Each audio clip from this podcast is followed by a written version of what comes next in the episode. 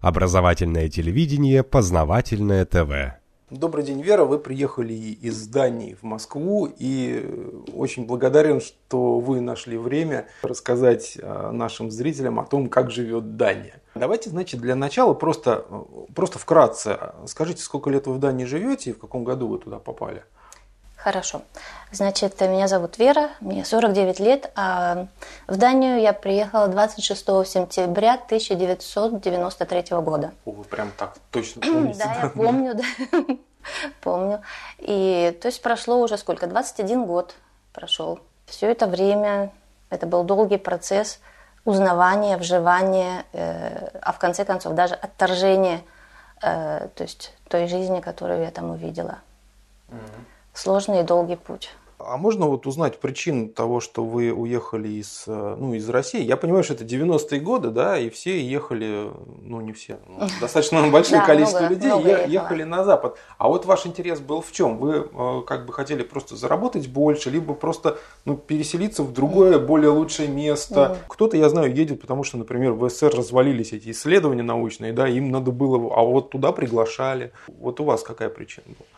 У меня была причина сугубо личная. Я была не политическим беженцем, я была не каким-то искателем каких-то экономических средств. Э, нет, у меня была сугубо личная причина, потому что после развода, достаточно тяжелого развода, я просто хотела покинуть страну и начать в новом месте жизнь, где бы меня никто не знал, никто бы не мог найти, и где бы я ну, тихо, как говорится, в покое могла бы начать строить новую жизнь э, сама, э, ну и мои дети. А почему вы выбрали Данию? Это совершенно случайно. Это с таким же успехом могло быть что угодно. Mm. Честно говоря, я вот ради смеха тогда тоже пробовала, если можно сказать, вот ради смеха. Стояла перед картой с закрытыми глазами и стремилась попасть куда-нибудь. Думаю, ну вот как судьба покажет, туда и поеду. А потом я просто ну вот тоже какой-то случайный эпизод, когда у меня появилась случайная знакомая в Дании на очень короткое время. Через полгода после моего приезда в Данию я уже потеряла всякий контакт с ней. Но вот именно на тот момент она у меня вот э, возникла э, эта связь, и вот меня пригласили, и я поехала по туристической визе, но потом очень э, быстро после этого, три месяца после этого вышла замуж там и стала работать там – даже сейчас помню, по-моему, 18 декабря вышла замуж, а в начале января уже вышла на работу. Быстро. Да. Тогда были, понимаете, совершенно другие условия, совершенно другие законы, правила. Тогда было все можно. Сейчас вот мой путь повторить его уже нельзя, потому что законы изменены, условия жизни другие, и Просто этого ну, нереально, это не, недопустимо, чтобы все это так получилось. Начинала я очень тяжело и трудно, потому что я не знала ни языка датского. У меня был английский на таком, ну, более-менее домашнем уровне. У меня не было никаких э, связей, не было никаких знакомых, не было опыта жизни за границей. И вообще я приехала в Данию одна с э, полуторагодовалым ребенком, с двумя чемоданами – где в одном вещи мои, в другом вещи ребенка. И еще один ребенок у меня оставался в России уже позднее, где-то через 8-9 месяцев я его оттуда забрала. То есть у меня не было ни денег, ничего, вот полный нуль. И мне надо было начинать с нуля. Слушайте, ну вы прям бросились, вот можно сказать. А у меня не было выхода. Я, да, вот я решила, я вот отрезаю все, но зато я начинаю все с нуля. Это вот в моей жизни в Дании я не один раз начинала с нуля. Я научилась очень многому, и поэтому теперь я не воспринимаю это как негатив. Наоборот, это один шанс, экстра, как говорится, шанс начать все с нуля. Ну, это как подарок судьбы, если можно сказать. И в январе месяце э, я нашла работу, или вернее, мне нашли мой э, тогдашний муж нашел, потому что тот брак у меня не ну, не был особенно удачным, мне пришлось потом развести. И То есть вот сейчас у меня пер- другой. первый, первый датчанин, да? Да. Угу. Вот, поэтому мне было очень тяжело. В январе месяце э, мне вот он нашел работу на одной фруктовой фабрике. А, ну, а я до этого была такая девочка, ну, я за, закончила к тому времени в России техникум, и у меня был незаконченный институт, мне не хватало где-то полутора лет, э, но из-за тяжелой болезни мне пришлось все бросить, хотя я шла на повышенную стипендию тогда, и просто закрыть всю свою жизнь и опять-таки начать все сначала. Хорошо, вот на этой фруктовой фабрике меня поставили на конвейер. То есть я до этого никогда не работала, вообще никогда не работала. Меня поставили на конвейер, где был такой аппарат э, быстрой заморозки фруктов. И это была вишня. То есть маленькие такие ягодки, э, которые моментально замораживаются и обрастают такой пленкой льда. И вот ты должна смотреть, чтобы там никаких ни косточек, ни стебельков, ничего не было. И, конечно, с непривычки было тяжело. Первый день работы я просто, когда вот закончила его, я выходила из большого вот этого зала продукционного, я просто упала. От непривычки. Понимаете, было очень тяжело. Вот.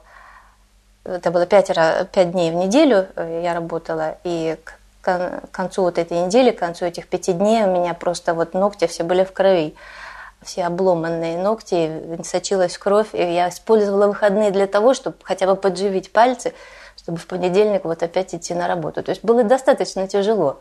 Тем более э, в цеху был постоянный холод, э, потому что это заморож... uh-huh. замораживающая машина. Она очень снижала температуру во всем э, цехе, и я замерзала. То есть там даже летом надо было стоять в трех свитерах. А всего больше на свете на тот момент, во всяком случае, я боялась холода. То есть вот такое. Ну ничего, как говорится, выдержала, ничего страшного. Ко всему человек привыкает, и многое человек выдерживает.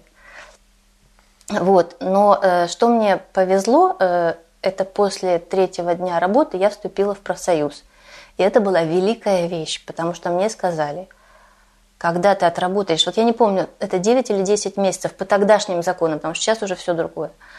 Если ты отработаешь вот эти определенное количество часов, то ты получишь право на э, материальную помощь для получения образования. Mm-hmm. И вот этим я воспользовалась, проработала я все это время, как я сама себя тогда э, называла, герой капиталистического труда. Ну, правда. Ну, как-то, чтобы себя подбодрить, подбодрить, потому что стоишь в этом цеху, мерзнешь, э, как цуцик совершенно. Просто шутишь сама с собой, пытаешься вспомнить какие-то старые русские анекдоты, ну, хоть что-то, чем-то себя развеселить, чтобы выдержать вот этот рабочий день. А плюс еще на э, определенном э, участке времени меня поставили на тот ну, цикл э, работы, где я должна была паковать э, большие картонные коробки вот с этими фруктами, 25 килограмм каждая, понимаете? Это хорошо, когда ты это делаешь час-два, но когда ты это делаешь несколько дней, уже встает вопрос, извините, а через месяц я вообще в состоянии буду владеть своей спиной, или ты просто-напросто сорвешь себе все нервы, все позвонки и все прочее. Тогда я еще, как говорится, сильнее поняла, что мне необходимо – вот выдержать этот период первый, вот эти 9-10 месяцев, а потом начинать все-таки учиться, э, потому что до конца жизни на этой работе выдержать невозможно. Тогда я получала, как я помню, 6 тысяч датских крон за, в месяц за эту работу. Это много или мало? Но это было достаточно мало. Достаточно мало. Это была одна из меньших зарплат, которую можно было на тот момент получить в Дании. Сейчас уже уровень другой. Ну, а вам ее хватало на, на жить? Э, нет, тот первый брак у меня не сложился. Не сложился тоже потому, что э, тот мужчина проявил себя, грубо говоря, как рабовладелец. Все, что я зарабатывала, он брал себе. И Ничего мне, себе. И мне не позволялось ничего тратить, как говорится. Ни на себя, ни, ни, ни на детей, ни, ни на что. Ну, кстати, вот не первая, кто такой рассказывает. Это правда, это правда жизни. Многие девочки туда едут именно в той романтической мечте, что вот они найдут своего принца, который вот бросит все к их ногам, э, и, как говорится, приедет на белом коне и откроет ей весь мир. Но, но это не совсем так. Кому-то, да, везет. Может быть, 10% вот тех женщин, которые приезжают, или, во всяком случае, в 90-е годы приезжали вот, и выходили замуж за границу по той одной причине, что в России был действительно тяжелый кризис. И для многих это был вопрос выживания, физического выживания для женщины и ее ребенка. И тогда уже многие соглашались буквально на все условия. И плюс тогда еще были такие законы, что тогда можно было еще после трех лет брака уже получить постоянное проживание в стране. А потом этот закон позднее уже изменили на 7 лет. Mm-hmm. То есть, представляете, 3 года и 7 лет большая да, разница. Да. А до этого был вообще один год. То есть они постепенно вот так накручивали больше и больше и больше. Многие женщины уезжали в той надежде, что они как-нибудь эти три года протерпят, а уже потом самостоятельно начнут жить другой жизнью. Но не у всех это получалось, к сожалению. Ну, а после этой работы, когда я, значит, закончила, я пошла в свой профсоюз. Они мне сказали, очень хорошо, теперь у тебя есть столько много прав, ты должна ими пользоваться. И, пожалуйста, тебе нужно, конечно же, учить датский. Собственно говоря, я его уже пыталась учить. И вот пока вот я работала на этой фабрике, у нас была 30 минут э, обеденная пауза, и я брала э, в библиотеке вот самые простые детские книжки, вот эти э, считалки, вот буквально для ребят с одного до трех лет. И по этим книжкам пыталась хоть что-то учить сама. То есть я использовала буквально каждую минуту, вот даже на моей обеденной паузе, и, и пыталась учить сама делать какие-то упражнения. То есть я уже что-то знала к тому моменту, когда я вот, э, ну, пошла вот в эту язык, языковую школу на эти курсы. Вот. И мой профсоюз, собственно говоря, оплачивал мне в последующие почти три года мою учебу. То есть сначала это было три раза по полгода э, были курсы датского с более усложняющейся степенью – и когда я достаточно чувствовала себя уверенно уже, тогда я пошла в техникум на приготовительные курсы в техникум. Это тоже заняло 6 месяцев. И получилось так, что я должна была утром заниматься в техникуме, а вечером идти в языковую школу. Угу. То есть я параллельно занималась угу. тем и другим. Это работать невозможно. Но я на тот момент не работала, я уже только училась. Цель была получить новое образование, потому что все то образование, что я получила на тот момент в России, оно не зачитывалось. Извините, девушка, но вы его можете выбросить свой диплом куда угодно. Нам он здесь не нужен, потому что в Дании все самое хорошее, только наше образование самое правильное, а ваш диплом, он нам не нужен. Так что пришлось начинать все опять-таки с нуля. Но я пошла в такой техникум, который готовил лаборантов, но не, не для медицины, а для химической э, промышленности, там, для э, микробиологической э, какой-то исследовательской работы. Эм, то есть это было индустрий-лаборант, то есть такой, такое название профессии было потом, индустрий-лаборант. Вот подготовительный курс был полгода – и опять-таки, чтобы пойти на этот подготовительный курс, я пошла в библиотеку, мне же надо было учить терминологию. Терминологию я не знала на базовом уровне, вот на таком обычном, на семейном уровне, да, с кем я владела на тот момент. Но мне надо было взять э, учебники по химии, биологии, физике. Вот я их самостоятельно все проштудировала. Только после этого... Ну, но мне нужно было вот это набор вот этих понятий. Потому что очень сложно объяснить своими словами что-то. И поэтому я была подготовлена к тому моменту, когда я поступила на подготовительный курс. И, кстати, там ведь э, шкала, ну вот оценок там от единицы до 13 э, на тот момент. Сейчас от единицы до 12, то есть сейчас это изменено. Ну, по старой шкале, тогда за мой экзамен по химии я получила 13 э, баллов. И все вообще так удивились в группе, потому что там были все датчане. Я была единственная иностранка, единственная русская. И там еще была одна девочка, как она сказала, ты свински умная. И вы знаете, я не, знала, я, я не знала, как мне вообще относиться к этому, потому что ругает она меня, хвалит она меня. Как мне реагировать? Это оскорбление или похвала? В общем, э, я тогда, я, я тогда решила, хорошо, я сделаю вид, что я не поняла. И пройду так мимо. Ну, вот до сих пор э, я вспоминаю, вот как она отозвалась обо мне. Вот, а поскольку я так хорошо закончила подготовительный курс, то есть я сразу прошла на основное вот э, отделение образования, и еще э, полтора года там была теоретическая часть, э, после теоретической части мы все сдавали экзамены. Опять-таки я их достаточно хорошо сдала. И потом надо было проходить один год практического курса. Вот этот практический курс, то есть каждый должен сам себе найти место для практики. Угу. Пока ты вот учишься на теоретическом отделении, надо найти это место. И вот я тоже писала заявления и ходила на разные интервью в разные места. И вот мне тоже дико повезло, я попала на интервью в университет – это было тогда в городе Оденсе. Есть такой остров Фюн. Представляете, когда они выглядят из себя? Да, она маленькая такая совсем. Э, да, да, аппендицит на теле Европы. Ну вот там такой большой полуостров, Юланд. Угу. Та часть, где лежит Копенгаген, называется Зеланд, такой угу. большой остров. А между ними такой островочек называется Фюн. Вот там и тот город Оденсе, откуда прибыл Ганс Кристиан Андерсон.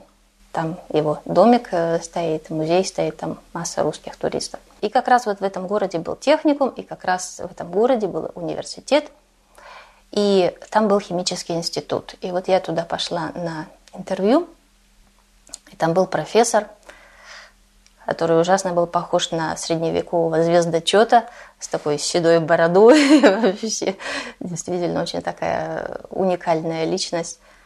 Как впоследствии оказалось, это был один из коллег и друг моего настоящего мужа. Ну, Дания маленькое место, mm-hmm. понимаете.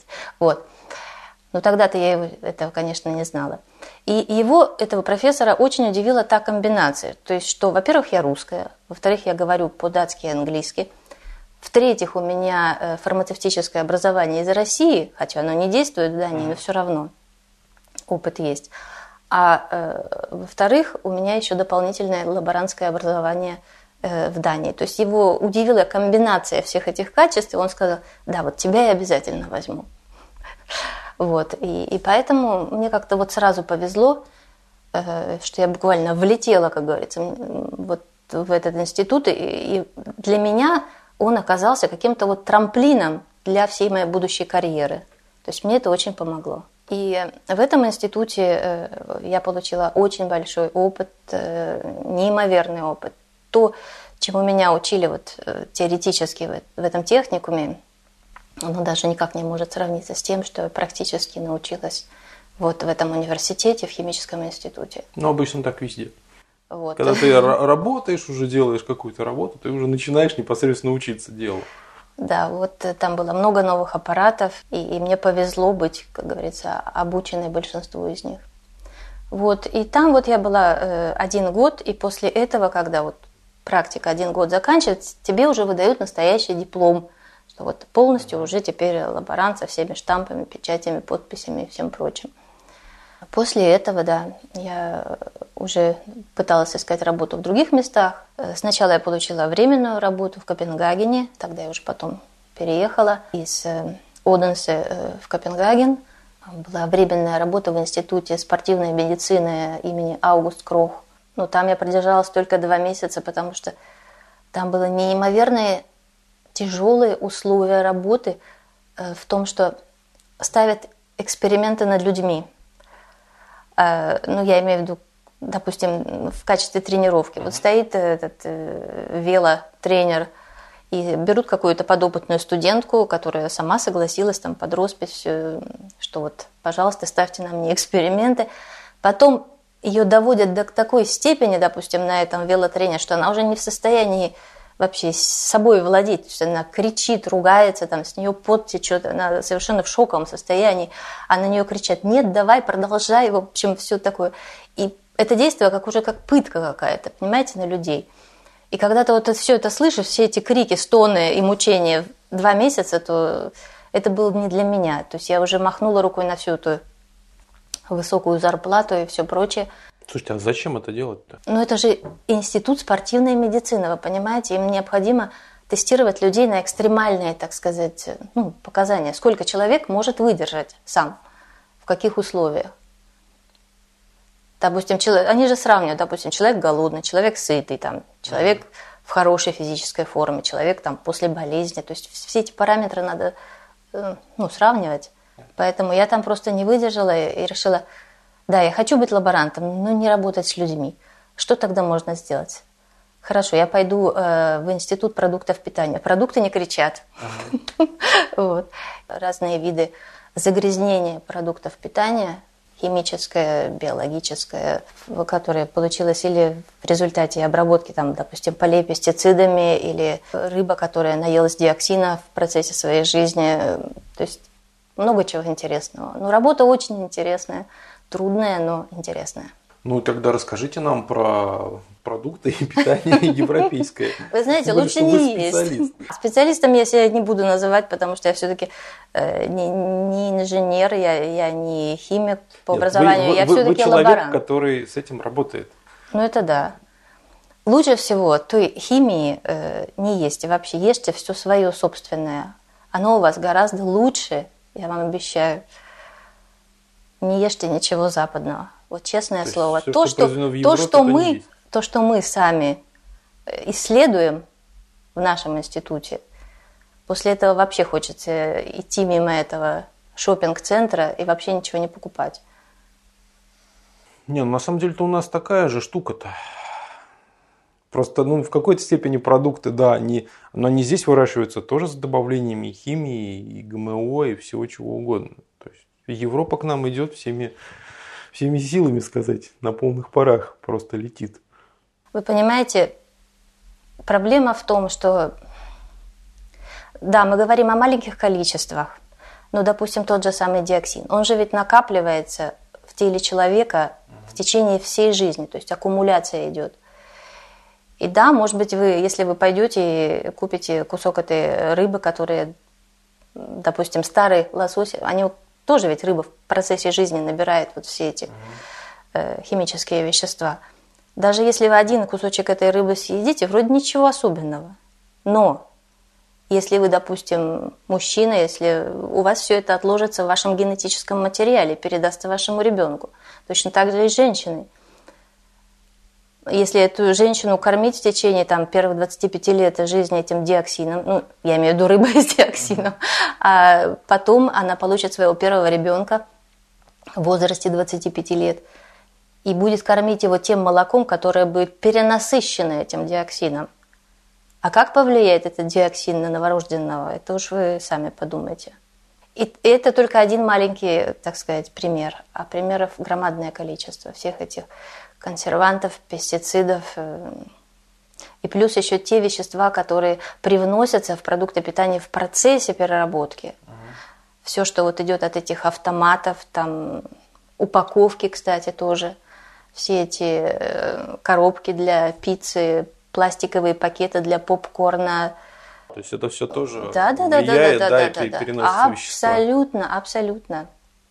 Абсолютно. Да. Так что это очень опасно. А это... что же делать-то? Ну тогда остается ничего не есть вообще в городе, по крайней мере. Постарайтесь покупать экологическое и свое. Свое. Вот лучше на своем, на бабушкином огороде что-нибудь, ту же самую картошку, морковку растите и ешьте сами. Другой выход – ехать в деревню, где более-менее чисто. Слушайте, ну, ну прям настолько все плохо, что нельзя есть магазинную еду или можно что-то как-то выбирать. Где, где границы? Я понимаю, что вы говорите про европейские продукты, а у нас продукты несколько иные, но тем не менее, в общем-то, в большинстве своем похожи. То есть везде есть консерванты, везде есть какие-то добавки, везде это все есть. Практически. Ну, конечно, любой. убежать от этого совсем нельзя. Но если быть серьезным, постарайтесь хотя бы минимизировать то, что вы едите. Во-первых, есть не очень много, а во-вторых, есть разнообразно чтобы хотя бы не набирать вот одного продукта определенный mm-hmm. вот уровень. Mm-hmm. И постарайтесь все-таки делать от времени к времени какую-то разгрузку для организма, какую-то чистку. Угу. Хоть а как-то. А датчане это делают? Делают. Даже есть у них, знаете, такое колон-терапия. Я не знаю, вы знаете, что это такое? Ну, название не слышу. А, когда специально записываются люди на промывание толстого кишечника. Время от времени. Ну, извините, это... Ну, ну вот они считают, что хотя бы таким образом они могут хоть как-то себя вот предохранить от чего-то. А вот, знаете, рассказывают, что вот, например, в Америке, несмотря на то, что там красивый Голливуд, очень много толстых людей, да? А в Дании с этим как? Раньше было, да. И причем это тоже зависит от того, где люди живут. Вот, допустим, на том же Юланде, вот на этом большом полуострове, э, больше полных людей. У них более другой образ жизни, даже образ мышления. Э, Дания не так однообразна, как можно себе представить. Допустим, люди э, в Копенгагене и вокруг Копенгагена, которые живут на Зеландии, они более следят за собой, за своей, за своей физической формой, больше занимаются спортом, ходят вот в эти тренировочные центры, более подвижны вообще э, генерально. И если, допустим, они едут куда-то в отпуск, они в основном едут туда, где они тоже э, проводят активный отпуск. Допустим, у меня на работе много коллег, которые ездят, ну вот, например, в Тибет специально походить по горам. Или, допустим, э, в Перу или в Аргентину тоже специально для этой же цели. Чтобы именно полазить по горам. Или вот у меня есть одна коллега, к сожалению, вот она уже третий, она очень, э, у нее рак, и она третий раз проходит химиотерапию уже.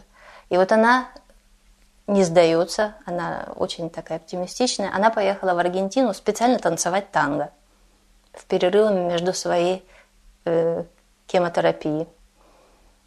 То есть, понимаете, это, это вопрос менталитета. То есть, э, те люди, которые живут на Зеландии, они генерально более жизнерадостные, активные, спортивные, следят за собой, стараются вот тоже покупать экологическую еду.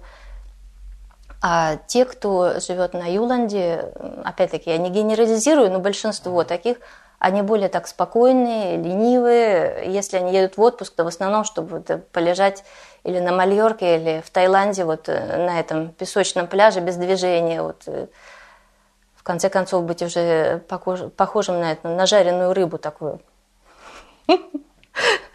Правда, вот. То есть э, запросы разные, люди разные. Ну хорошо, а давайте теперь э, всегда всех интересует э, соотношение зарплат, уровня доходов, там уровня расходов. То есть насколько богато живет Дания, вот средний уровень жизни. Ой, это вопрос сложный. Тут столько много проблем, вы даже не поверите. Во-первых, датчане платят очень много в налог. Это один из самых высоких налогов, которые платятся, во всяком случае, в странах ЕС. В Дании очень большой налог. Вот я плачу 38%. Ого. Мой муж, поскольку он зарабатывает больше, платит 45%. Я его буквально два дня назад трясла, говорю, расскажи, наконец, сколько ты платишь налог. Потому что даже между супругами об этом не, ну, ненормально говорить. Поэтому я буквально из него вытрясла эти числа. Да интересно, у нас бы пришел, да я в этот сколько заплатил.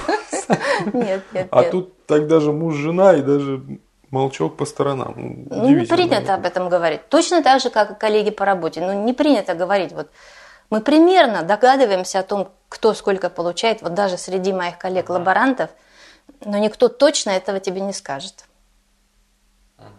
Есть ну, это, это табу, это табу. А все такой налог платят? 38-40%? 38-40%, а предприниматели, частные бизнесы еще больше. Вы знаете, только для смеха скажу. Э, один очень крупный предприниматель, датский, дал интервью какому-то американскому каналу. Его это телеведущая спросила, вот сколько в Дании вы платите налоги, как предприниматель. И вот он стал все вместе складывать, э, кроме вот основного налога, все вот дополнительные налоги там за СО2, за нитрогазы, там, за все, все, все, все, все. И он сказал 70%.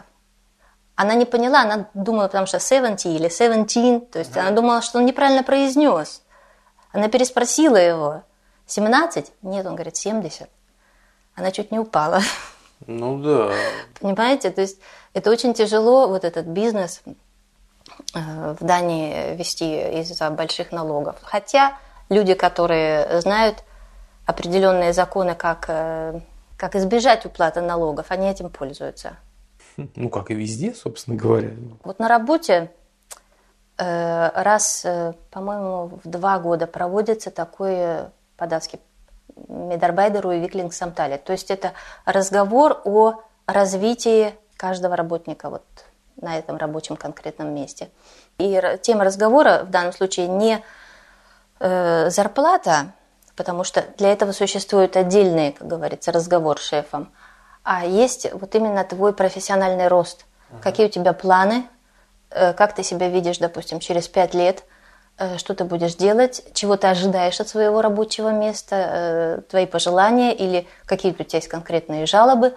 И на основании этого разговора составляется схема, все ставят свои подписи, и через год или два, вот я не помню, с какой, как часто вот это устраивается, э, вы пройдете опять эту схему, все, что, так сказать, исполнено, надо отметить галочкой, и, и идете опять на следующий, так сказать, разговор уже с использованием старой схемы, новой схемы. Вот. Э, если, ага. если есть какие-то пожелания, допустим, вас пойти на какие-то курсы, это будет учтено. Ну, это, в общем-то, хорошо. Вот. Но на этом разговоре нельзя ни в коем случае упоминать что-то про зарплату, что вот ты хочешь больше заработать или меньше. Надо ждать именно э, разговора о зарплате, где э, есть представитель твоего э, профсоюза. Это ведь еще тоже точно так. Зарплата начисляется, ну вот повышение зарплаты, оно происходит не автоматически. Даже если у тебя есть, допустим, за год ты прошел несколько курсов, uh-huh. и у тебя есть несколько дипломов.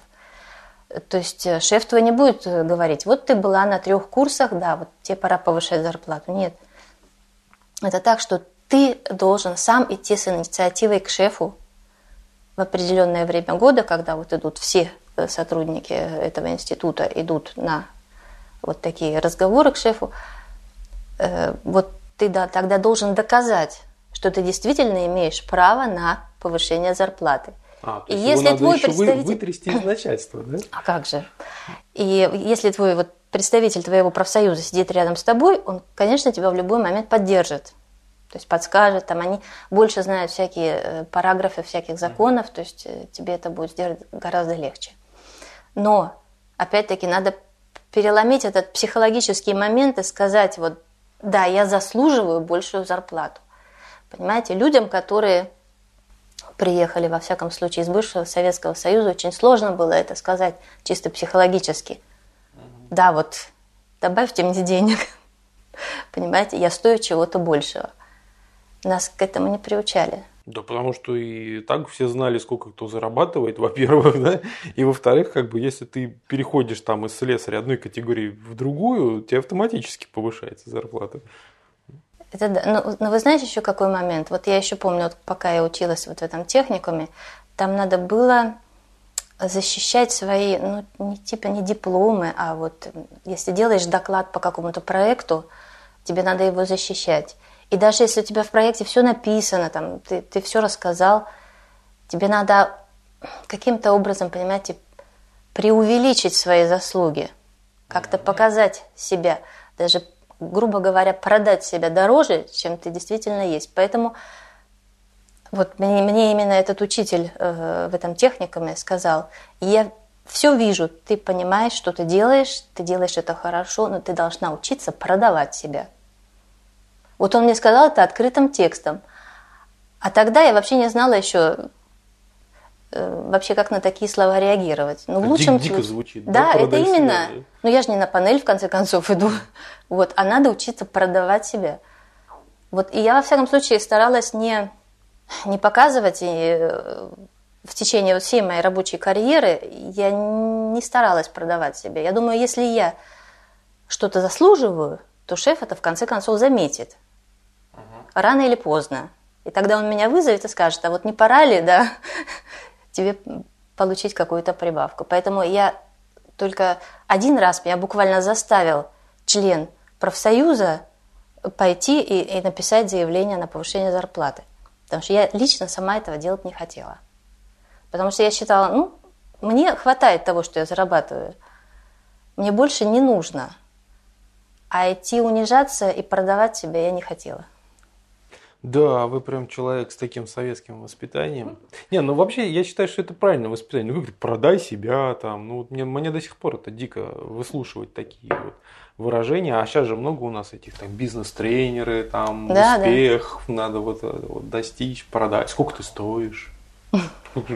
Как это?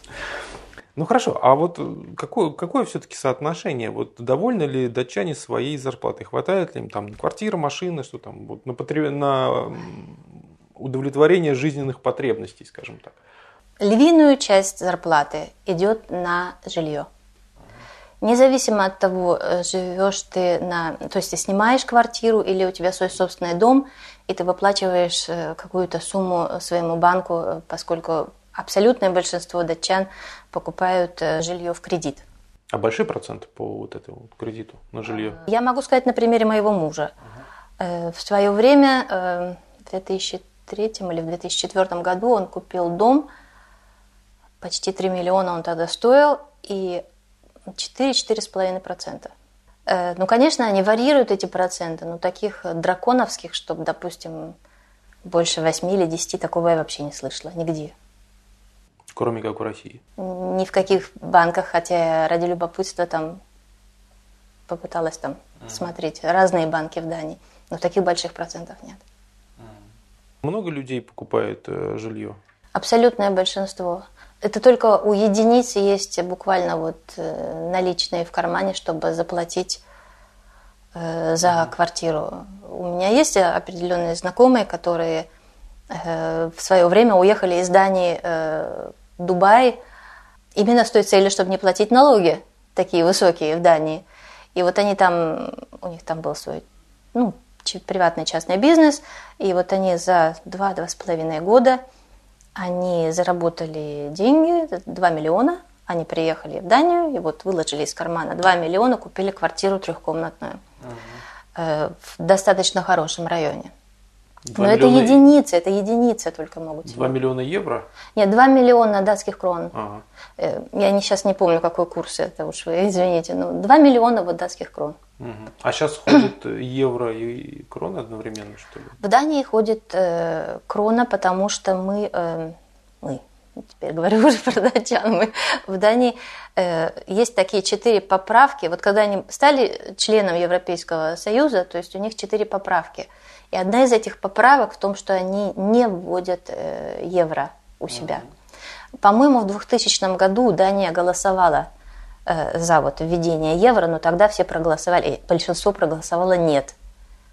И люди были очень этим довольны, потому что после этого кризиса 2008 года, когда евро упало и вообще прожиточный уровень, он настолько полетел вниз, что люди вот так вот крестились и говорили, какое счастье, мы тогда проголосовали нет и сохранили крону, потому что Дания более-менее, более-менее в сравнении с остатком Европы перенесла этот кризис более-менее так плавно, без резких э, обвалов. Ну, а вот э, средний датчанин, он вот по уровню доходов, или даже если вы будете называть суммы, это не очень важно, да, а вот э, что у него есть? У него есть, я так понимаю, жилье, купленное в кредит, да, там на 10-15 сколько-то там лет, и что у него у него еще есть? Машина, там обстановка какая. Вот сравнить, сравнить с уровнем нашим жизни просто интересно. Ну вот возьмем старую брежневскую зарплату 100 рублей. Ну вот у нас была такая типичная да. 100 рублей. Вот если мы сейчас вот все в пропорции так сделаем, что, э, допустим, 50 рублей – это жилье. Мы, мы имеем в виду деньги, оставшиеся после уплаты налогов. Да, да. То есть 50 рублей это будет э, в данном случае жилье, где-то рублей 25-30 это будет транспорт и средства связи, допустим, телефон, интернет, там, э, вот. А потом еще где-то процентов 15 это еда, еда, питье и все такое. Где-то еще процентов 5 медицина, ну а там уже что останется, что останется. Как-то очень много на транспорт. Да, это очень дорогой транспорт. Э, очень дорогой, например, такси. Я получаю после налога примерно 18 тысяч э, крон датских. Жилье у меня 5,5 тысяч, э, поскольку я живу не в центре Копенгагена, там это вообще только о такой квартплате можно только мечтать. Там цены идут от 8, 9, 12, 15 тысяч. То есть, понимаете, одному человеку с зарплатой там, там просто не прожить. А я живу за пределами Копенгагена, это примерно 30 километров оттуда. Там и природа гораздо более чистая и спокойная, и цены на жилье гораздо более низкие. Вот у меня 5,5 тысяч на квартиру. Подожди, вы же с мужем живете? Да, да. Ну, это как бы общая ваша плата за квартиру, да? Нет, у нас немножко другая ситуация, но я вам про нее расскажу. Просто у меня у мужа есть дом, э, в котором он живет и в котором я нахожусь, но у меня кроме этого есть своя собственная квартира, которую я снимаю, а поскольку там тоже живет моя старая мать, и мне бы хотелось, чтобы она жила, так сказать, uh-huh. сама по себе. Но это, в принципе, нормально, потому что когда люди... А я встретила моего второго мужа, ну, в смысле, второго датского мужа, э, уже довольно поздно в жизни. То есть люди уже не переделывают так вот кардинально да, образ жизни. То есть если ты купил, допустим, дом, то ты его в Дании, то ты его купил, допустим, на 20 или 30 лет – а если ты, допустим, встретил своего избранника в жизни, когда тебе уже больше 50, очень сложно, опять-таки, идти или продавать дом, или договариваться с банком о каком-то другом экономическом mm-hmm. решении. Поэтому многие люди оставляют, так сказать, все как есть. То есть они приходят друг к другу, живут вместе, э, но их квартиры, так сказать, остаются mm-hmm. тоже. Ну, а вы сказали транспорт. Транспорт, да, очень дорогой. Например, вот просто вот чтобы сравнить. Если бы я, допустим, вот э, из э, аэропорта Копенгагенского, ну вот я когда приеду домой, взяла бы такси и доехала до того места, где я вот живу сейчас, я бы заплатила бы почти тысячу крон. Ого. Понимаете? То есть вот пропорции, просто показать вам пропорции. А за что ж такие деньги? Бензин, что ли, дорогой? Я просто не понимаю, за, за что? Налоги высокие, налоги высокие. Но тогда налоги высокие должны быть и на продукты, да? С продуктов же тоже налог платится? Ну, естественно, со всего платится а. налог. Как говорят датчане, когда ты рождаешься, у тебя только две вещи абсолютно уверенные. В, в, в один прекрасный день ты умрешь, и до этого именно момента ты будешь платить налог. Поэтому оттуда никуда не убежишь. То есть в этом ты будешь уверен, да? Да, абсолютно. Я бы не сказала, что датчане генерально богатые люди. Нет. Конечно, есть богатые люди, но во-первых, они, э, их немного. Во-вторых, они живут, так сказать, кучкуются в определенном месте. Там ага. такая элитная зона есть у нас, называется Страндвайн. Вот, эм, если вы опять-таки представляете карту Дании, это вот э, между Швецией и, и Данией есть такой пролив, да? Ага. И вот это как раз улица на э, этом проливе, на, на берегу. Ага. То есть там несколько километров тянется эта улица вот и с видом на Швецию. И вот в основном все вот эти миллионеры или там единичные миллиардеры, они живут там, на этой улице. Вот. А все остальные такие нормальные, обычные люди, они так разметаны по всей uh-huh. Дании. Вот. И живут они не очень... Они живут в достатке, да, но они не живут богато. Их, допустим, если вы заходите в дом кому-то, в квартиру, ничего такого вычурного нету.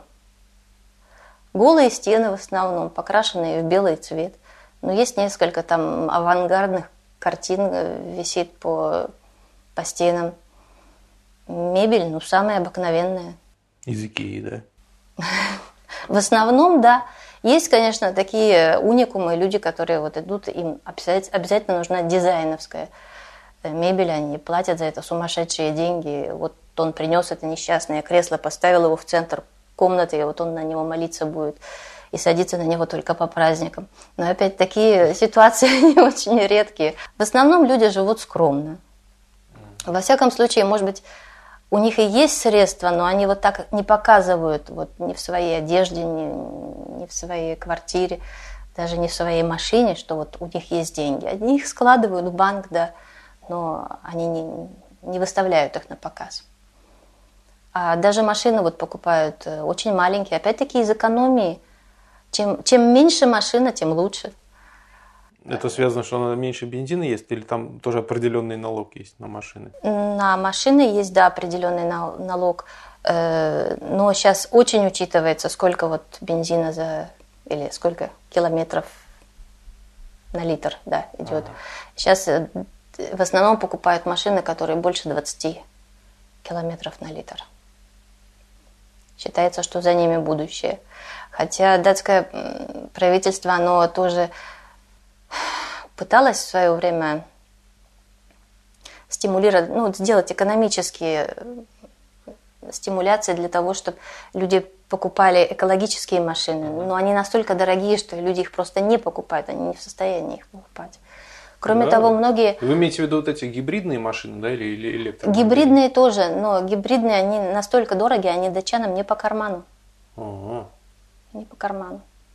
А у нас тут ездят всякие при, примусы, примусы, дает. И кроме того, ведь Дания сама не производит машин. Э, в ни Дании... Бензина, ни машин, ни бензина. Да. У них были такие, знаете, как это, диспиратные попытки э, несколько раз выпустить э, свои машины но это не получилось. Это слишком дорого, слишком затратно. Обычно говорят так, вот мой муж как говорит, если ты покупаешь машину в Дании, в принципе, за эти деньги ты можешь купить три машины в Германии. Ух ты. А если, а если ты купишь машину в Германии и перевезешь ее в Данию, ты должен платить налог за перевоз такой, что он, собственно, может сравниваться со стоимостью самой машины в этой Германии. То есть тебе выгоды практически никакой нет. А машины в основном в кредит покупают или есть? В основном в кредит, да. Все в кредит. И вот это тоже проблема, потому что люди делаются эко- экономическими рабами. Ну, если ты дом купил на 10-15 лет, машину еще купил На 15 лет там очень мало делают. В основном а. 20-30 лет берут. Иначе будут такие большие взносы, что просто не выжить. Поэтому я для себя решила, что во всяком случае я никогда не буду, как говорится, раб лампы. вот, не буду рабом банка, поэтому я не, не хочу покупать ничего. Слушайте, так вы же сказали, что порядка половины зарплаты, ну, после уплаты налогов, уходит за оплату жилья, да, то есть кредит там банковский. Да. А, и еще это 20-30 лет, да. половина наличных денег у тебя уходит. Ну, как-то это, как это уже да, много. Да, да, да, да, да, да, да. В свое время я тоже купила, ну, как летнюю, летнюю квартиру, типа как дачи.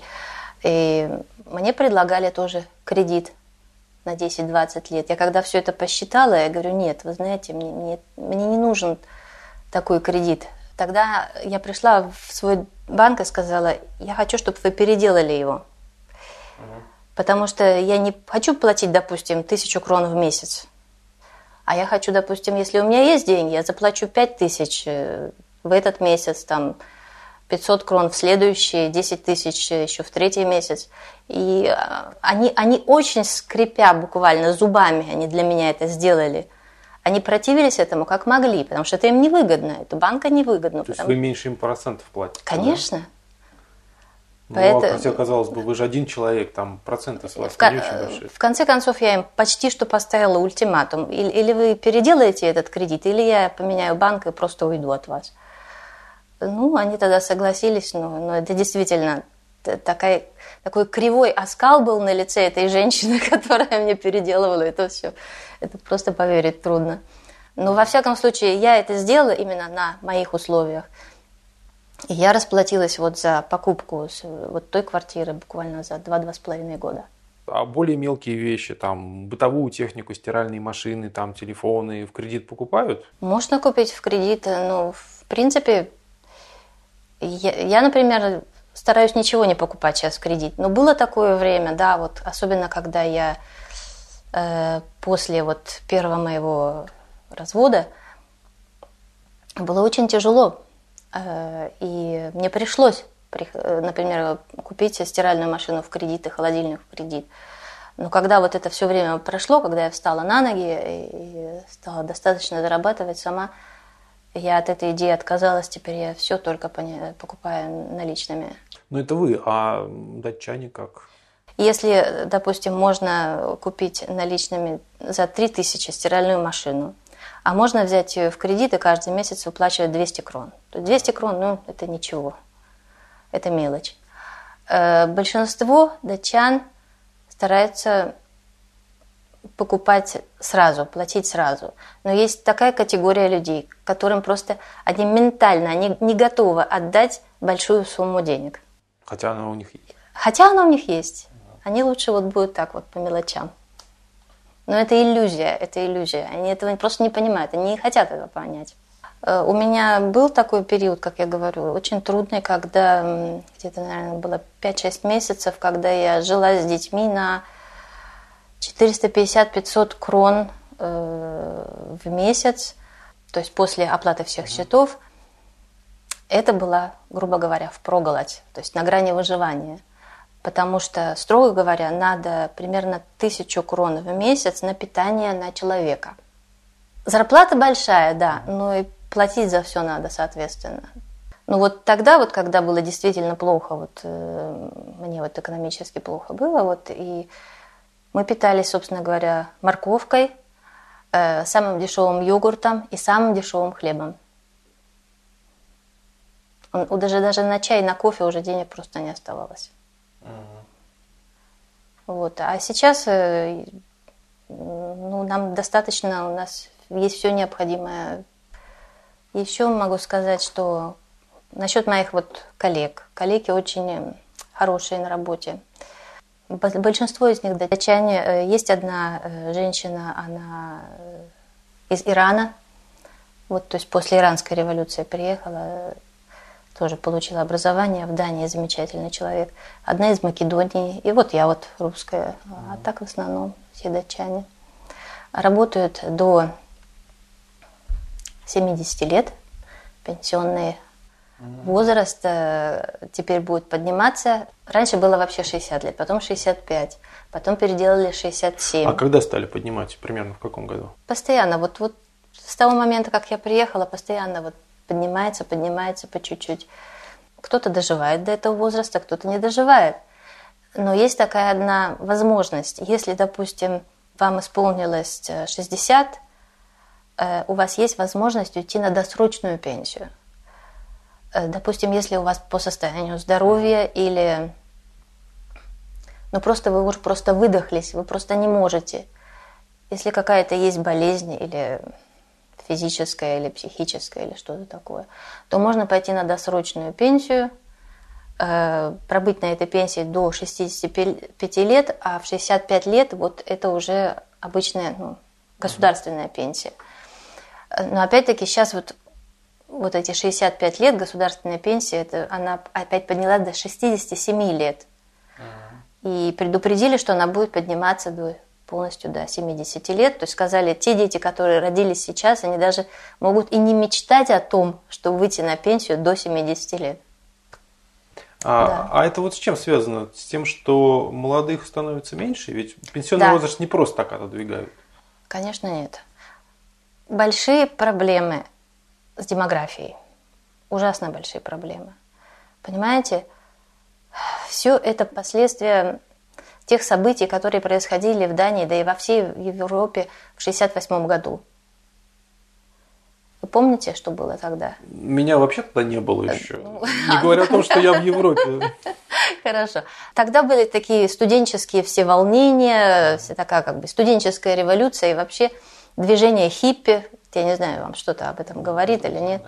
Вот, э, ну, моего мужа это, настоящего мужа, это как-то не затронуло, потому что он благородный человек, э, очень из профессорской семьи, тоже очень mm-hmm. хорошо воспитан, и вообще его все это так не коснулось. И он очень рано завел семью, тоже детей, то есть ему просто всем этим некогда было заниматься, он концентрировался на своей учебе и семье. А те, кто этого не сделали, они попали под влияние вот всех этих хиппи-традиций. То есть никакой морали. То, что групповой секс и все такое, это уже была как норма для них тогда в то время. Все институты семьи, уважение к семье, э, уважение семейных традиций, там, самой схемы семьи, вот мать, отец, дети, там, дедушка, бабушка, все в один момент было сломано. Как говорится, мы все до основания разметем, а потом построим все наше новое. Дело в том, что ничего нового не построили. Они стали поклоняться своему собственному эго и больше ничему другому. Семья это стало как что-то устаревшее, немодерновое. Ну зачем нам семья? Ну, ну, ну зачем? Ну, ну вот что такого в семье есть? А здесь это вот я один такой красивый, любимый, вот мне самого себя надо развлекать всю жизнь, жить в свое собственное удовольствие. То есть многие перепробовали, чего только не перепробовали. И вот хотя говорят, или во всяком случае проведено какое-то исследование было, э, что вот в Дании живут самые счастливые люди, это неправда. Это грубая ложь. Эти счастливые так называемые люди находятся в глубокой депрессии. Эту депрессию они заливают алкоголем, табаком, наркотиками, посещением проституток. Даже отец семейства сейчас может пойти к себе спокойно э, после работы зайти к проститутке, а потом продолжить, так сказать, свой маршрут домой. То есть, понимаете, вот И жена про это знает, да? Во многих случаях, да. Вот все поставлено с ног э, на голову. Вообще суть западная какая-то там лощеная, но выхолощенная. Пустота. Понимаете, полностью пустота. А вот к программе вот, э, демографии. То есть многие люди, они в конце концов, э, многие женщины, они не собрались там э, завести семью, завести детей вот в том возрасте, пока они были от 20 до 40. Потом, когда они уже, так сказать, перепробовали всего и нашпиговали себя, так сказать, э, я уж не говорю про наркотики, алкоголь, а всем чем угодно, и сменили неизвестно сколько там партнеров своих. То есть они, когда подошли к этому этапу получения ребенка, многие уже были не в состоянии его получить, uh-huh. чисто физически. Понимаете, потому что организм был отравлен всем. И многие, кстати, вот да, вот было несколько вот э, таких периодов, но ну, в основном вот с 70-го вот по 90-й год, вот, вот когда люди жили полностью, вот раскручивая свое эго. То есть много детей за этот период не было рождено, понимаете? А те, что родились, родились или умственно отсталые, или ну, понятно, больные, или ну, просто вообще чистый ужас, грубо говоря. Их родилось очень немного, этих детей. Теперь у них стоит большая-большая проблема, что стариков все больше и больше, пенсионеров все больше и больше, за ними надо ухаживать, их надо как-то кормить, одевать, убывать, кто это будет делать. Институт семьи сломан, понимаете? Людям так долго рассказывали, что семья – это не модерновая, зачем вам, вам ее беречь? Что люди даже не ставят себе вот такое ну, план, нет у них никакой ответственности за, за семью. Даже шутка есть такая. Ну, да, когда дедушка умрет, мы, мы купим машину. А они, в смысле, не огорчаются тому, что вот их э, дедушка и бабушка умирают. Они радуются этому, потому что они получат наследство. Расплатятся с тем же банком, купят машину, понимаете? Все эти вот моральные нормы, они перевернуты с ног до головы тех кругах, вот, где я общаюсь, вот мой муж, э, его друзья, говорит мне, знаете, почему надо э, воспитывать своих детей, хорошо к ним относиться? Потому что в какой-то момент именно твой ребенок выберет, в какой дом престарелых тебя отдать. И они делают, они говорят об этом совершенно серьезно, понимаете? Это не шутка. А о том, что ребенок как бы может и не отдать дом престарелых, а про это они не думают, что ли? Что ну, ну, можно в семье оставить? Понимаете, сейчас, как я говорю, все полностью перекручено. Морали никакой нет. Государство, да и не только государство, сделало все, чтобы семью как институт разрушить. Детей многих э, изымают из семей, вы, наверное, слышали, какая дикая ситуация в Норвегии происходит. Ага. В Дании это не в такой степени, в Дании более, так сказать, все спокойно.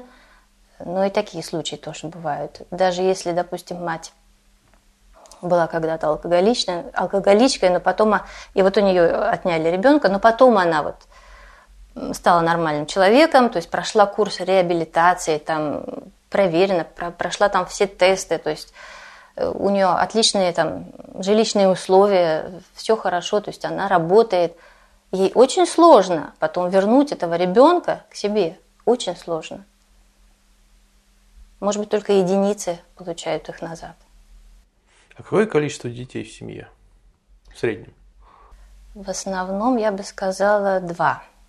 Потому что один, как говорится, нужен всегда, а второго делают про запас, если что-то случится с первым.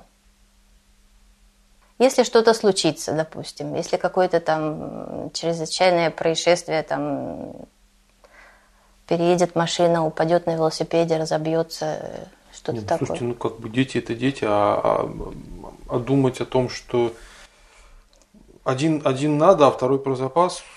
Я и говорю, в чем проблема? Вот нет атмосферы душевности, есть атмосфера расчета. Все просчитывается.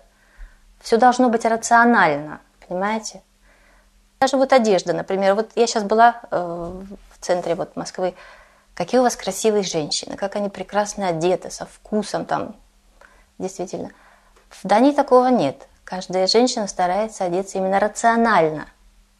Не красиво, а рационально. То есть этот фактор рациональности, он везде, во всем. Ну, то есть по-мужски, вот, чтобы карманов больше было, да? Вот, вот да, да, да, да. А какие отношения тогда внутри семьи получаются, если все вот так вот продумано? А многие люди сходятся, именно сходятся или женятся только потому, э, что они держатся друг за друга чисто экономически. Ну, если они, допустим, берут э, один кредит на двоих э, на тот же самый дом, а потом это им бумерангом, как говорится, летит назад, потому что в случае, если они должны развестись, их этот дом держит намертво. Угу. Им очень сложно выйти из этой ситуации, как-то договориться с банком, чтобы э, этот кредит как-то переделался э, по-другому, и чтобы они разделили этот долг, каждый платили за себя. Это все очень сложно. Можно, я не говорю, что невозможно, но сложно. Понимаете? И поэтому много людей, они, ну даже если они и начинали свою совместную жизнь э, по любви или хотя бы по влюбленности, то большую часть остатка жизни они доживают по причине экономического рационализма. Не потому, что им хорошо вдвоем. Слушайте, а как же так жить-то? Это, это, же, это же не жизнь, это, ну, это ну, мне сложно это словами выразить, это просто какое-то существование. Так это и есть и существование. Вот в чем вся и фишка. Когда вам говорят, будьте похожи на Запад, я вас умоляю, ради Бога, не будьте вы похожи на Запад. Вы же тогда погибнете вообще. Ни в коем случае нельзя быть похожим на Запад. Русский человек может выжить в России только на русских условиях, а там все люди становятся биороботами. Во всех областях, куда ни ткни. Э, та же политика, это же там, там чистые биороботы. Ну, я уж не говорю о том, что сейчас Штаты руководят всей Европой, они тоже руководят. Да, иногда просто такую выдают, что стыдно их слушать. Понимаете? В смысле датские политики? Датские политики, да. Это же ведь год примерно назад была вот эта трагедия в Сирии насчет э, химических отравляющих да. веществ. Ну вот.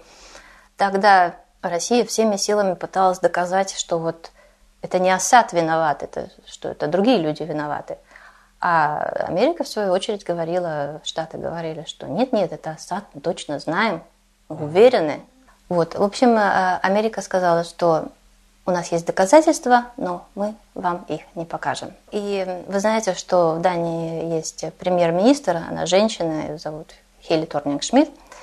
И вот она год назад высказалась по этому поводу, что да, э, у нас, у Дании, у нас нет никаких доказательств, но мы верим Соединенным Штатам. Мы полностью на них полагаемся. Нам не нужно никаких доказательств. Ну правильно, мы довольны. такая вот, вот такая вот Дания, вот такая кусочек Вы понимаете, но это же говорит не, не индивидуальное лицо, это говорит представитель, глава государства. И вот говорит так, да, у меня нет доказательств, но я верю своему лучшему другу. В политику сейчас идут или люди старые, или люди очень молодые. Старые, которым уже нечего терять, молодые, которым еще нечего терять. Датский парламент, фалькетинг его называют. Если ты стал членом этого фалькетинга, то есть вся твоя жизнь становится доступна э, всем журналистам, то есть угу. они буквально будут бегать за тобой и, и любую, так сказать, деталь из твоей частной жизни выставлять на показ, любой ценой. Знаете, однажды одному министру, по-моему, на тот момент это был министр окружающей среды, если я помню точно, так вот журналист прямо сидит перед ней и, и говорит, а вы знаете, а вот мы без вашего разрешения, порылись в вашем помойном ящике и принесли его содержимое сюда, разложила буквально перед ним. Вы не можете это прокомментировать, понимаете? То есть вот даже такие вещи, вот э, там был, конечно, страшный скандал после этого, но все равно, ну, факт есть факт. То есть они лезут везде, журналисты. И поэтому люди, многие люди, которые даже и хотели бы пойти э, в политику, сказать что-то э, разумное, они не хотят рисковать вот своей личной жизнью, частной жизнью, ну, потому что все будет поставлено, просмотрено буквально вот в микроскоп. Но есть же какие-то границы, как бы приличия, что ли? Там их нет. Понимаете? Там их просто нет. И вообще правду начинают вот люди говорить, вот это уже, как говорится, экс-политики, то есть бывшие политики, ага. Которые уже или, или на выходе из парламента, то есть они уже точно знают, что их на следующий период не выберут ага. по причине возраста. Вот тогда они начинают говорить правду. Это странно вот это наблюдать, но тем не, не менее. это везде так. Молодые, э, вот это особенно это касается левых партий, ультралевых партий, они приходят буквально со школьной скамьи. То есть у них не, нет ни законченного образования, нет ни опыта работы с людьми, нет ни рабочего опыта, то есть никакого опыта жизни, даже семейного опыта нет. Они понятия не имеют, как, в какой ситуации стоит, допустим, мать с ребенком, что ей нужно делать. Буквально им там от, я не знаю, 19 до 25 лет, вот они идут в политику, чтобы сделать, сделать это потом вот в будущем как бы вот трамплином для своей будущей э, карьеры. И они там таких дров ломают. А у них что, они могут принимать уже какие-то решения, что ли? 20-летние ребята? Конечно. А можете вот пример привести, кого, на, какие, на какую, например, должность такой вот 20-летний человек может попасть? ну, я не знаю, 20-летние, но во всяком случае у нас были очень молодые министры. Некоторым министрам было, во всяком случае, до 30 лет. Например, министр здравоохранения. Это женщина, которая у нее незаконченное образование, по-моему, два курса университета или что-то такое. Потом она занялась политикой, образование забросила и все. Она Мини- по, по специальности ми- Министр... Работала? Нет, нет, конечно. Министр здравоохранения, который никогда в жизни не сдавал экзамен по анатомии и, может быть, вообще принципиально не знает разницы между аппендиксом и кое-чем другим. Понимаете? Это же страшные вещи. Ну да. И они сидят и, и с серьезным видом обсуждают вещи, в которых в принципе ничего сами не понимают. Считается, что за них работают чиновники в министерстве, а сам министр, он так, для балды. Ну, это только показывает то, что Дания, в общем-то, по сути, управляется с какой-то другой стороны. Да.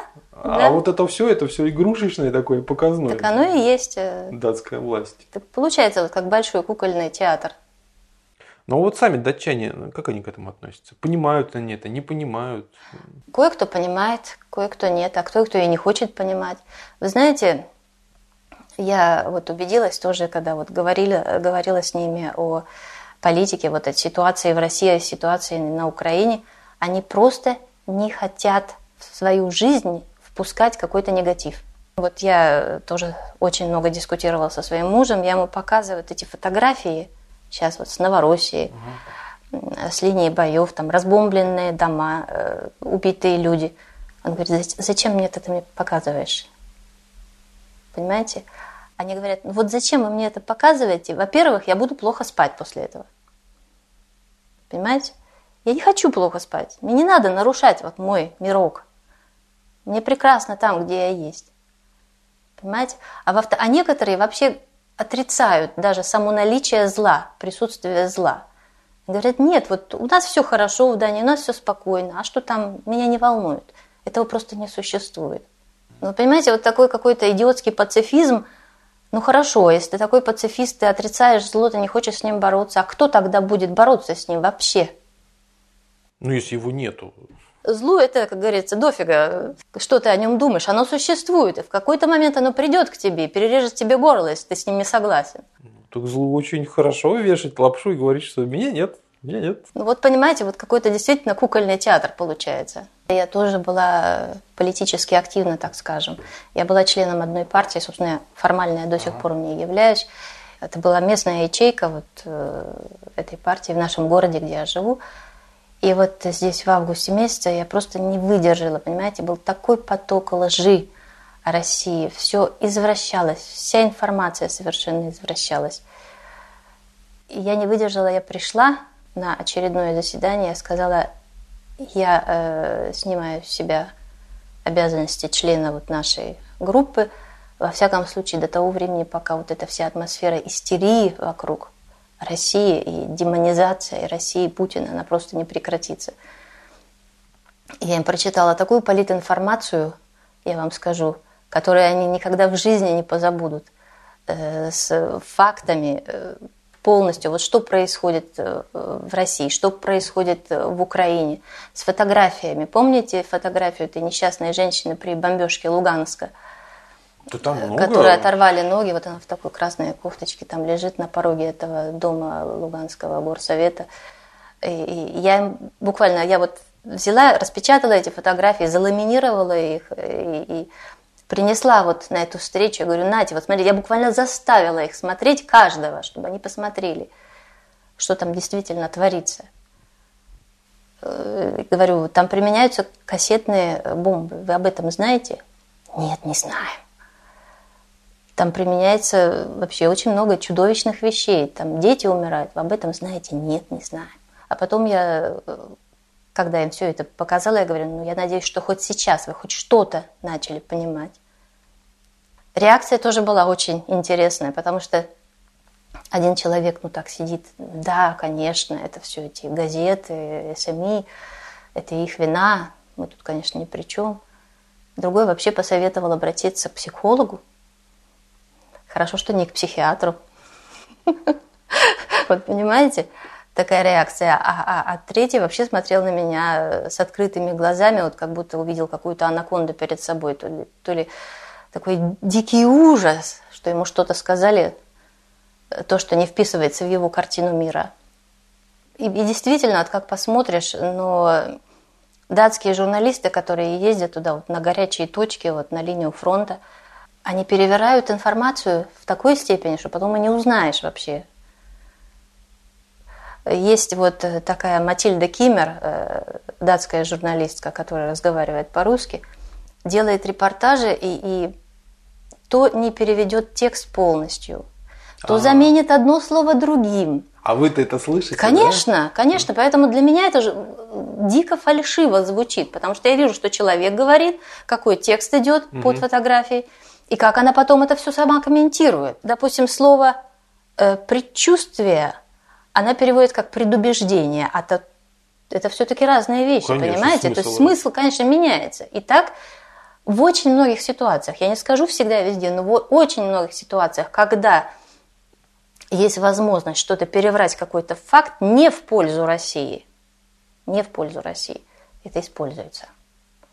Есть опять-таки другой журналист Уфи Дрессен, тоже датчанин, который э, еще более, так сказать, все это э, выводит на полностью ложный путь.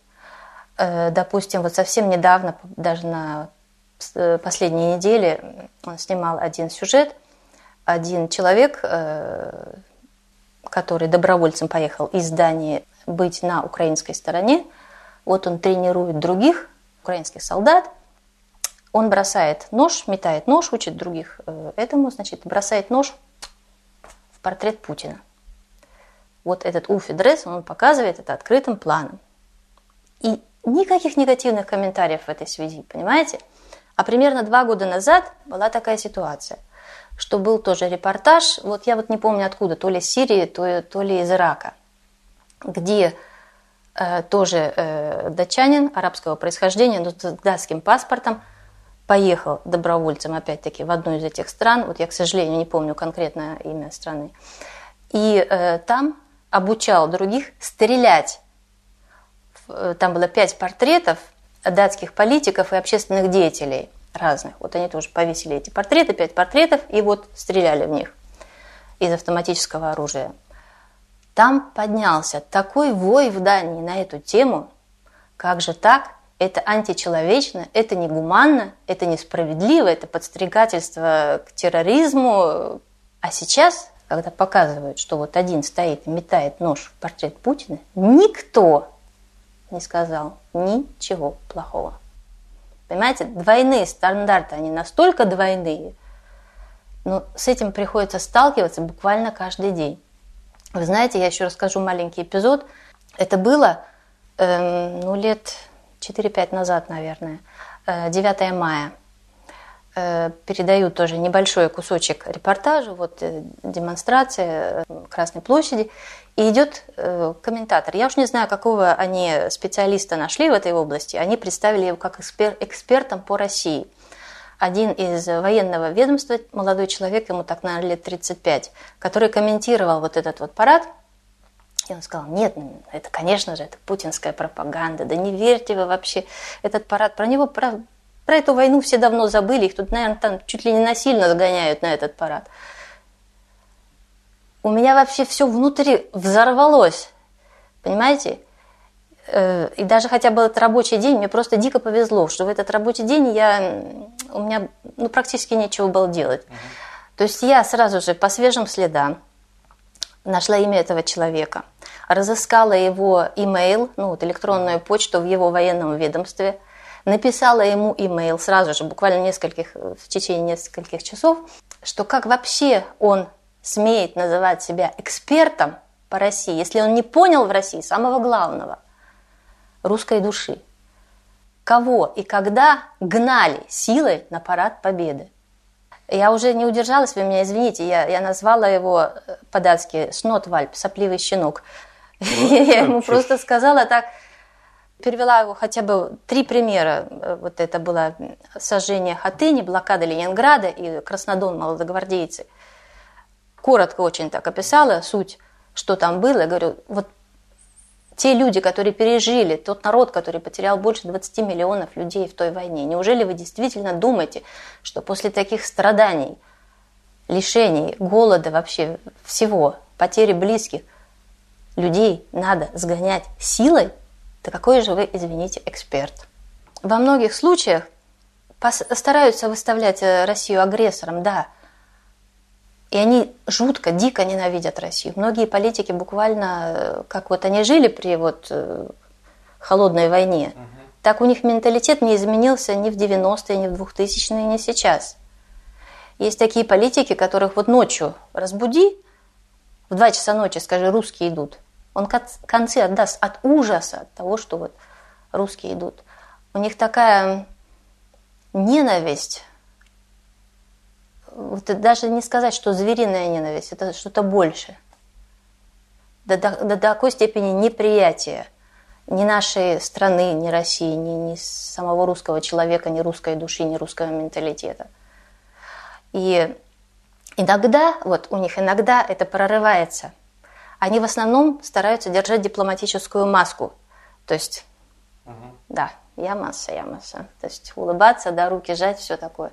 Но вот я специально даже записала. 1 октября вот этого года э, в 4 часа э, была датская телевизионная программа TV2 News канал. И вот там была пресс-конференция Йенс Стольтенберг, новый шеф НАТО из Норвегии, бывший премьер-министр э, норвежский. Он вступил в должность на место датчанина, вот этого Андерс Фок Расмуссен. Он uh-huh. покинул пост, а вот Йенс Стольтенберг, он его занял. И вот там было два комментатора – один ТВ-журналист, э, э, а другой политический комментатор, тоже, который зовет себя экспертом. И вот э, у них уже был конец э, эфирного времени, у них оставалось буквально несколько секунд, то есть они были под жесточайшим прессингом. И вот прорвалась такая фраза. Да-да, мы, конечно, все понимаем, что НАТО очень озабочено, и мы все озабочены о том, что Россия все еще существует понимаете, я, я вот в этот момент, я шла по комнате, я, я остановилась как вкопанная, прокрутила. Да, они именно это сказали. Вот Русланд стадивек эксистера. Я прекрасно знаю датский язык. Русланд все еще существует. Понимаете? Точнее уже сказать нельзя. Вот иногда у них это прорывается. Вот в данный момент это прорвалось. Что еще от них можно ожидать? Познавательная точка ТВ. Много интересного.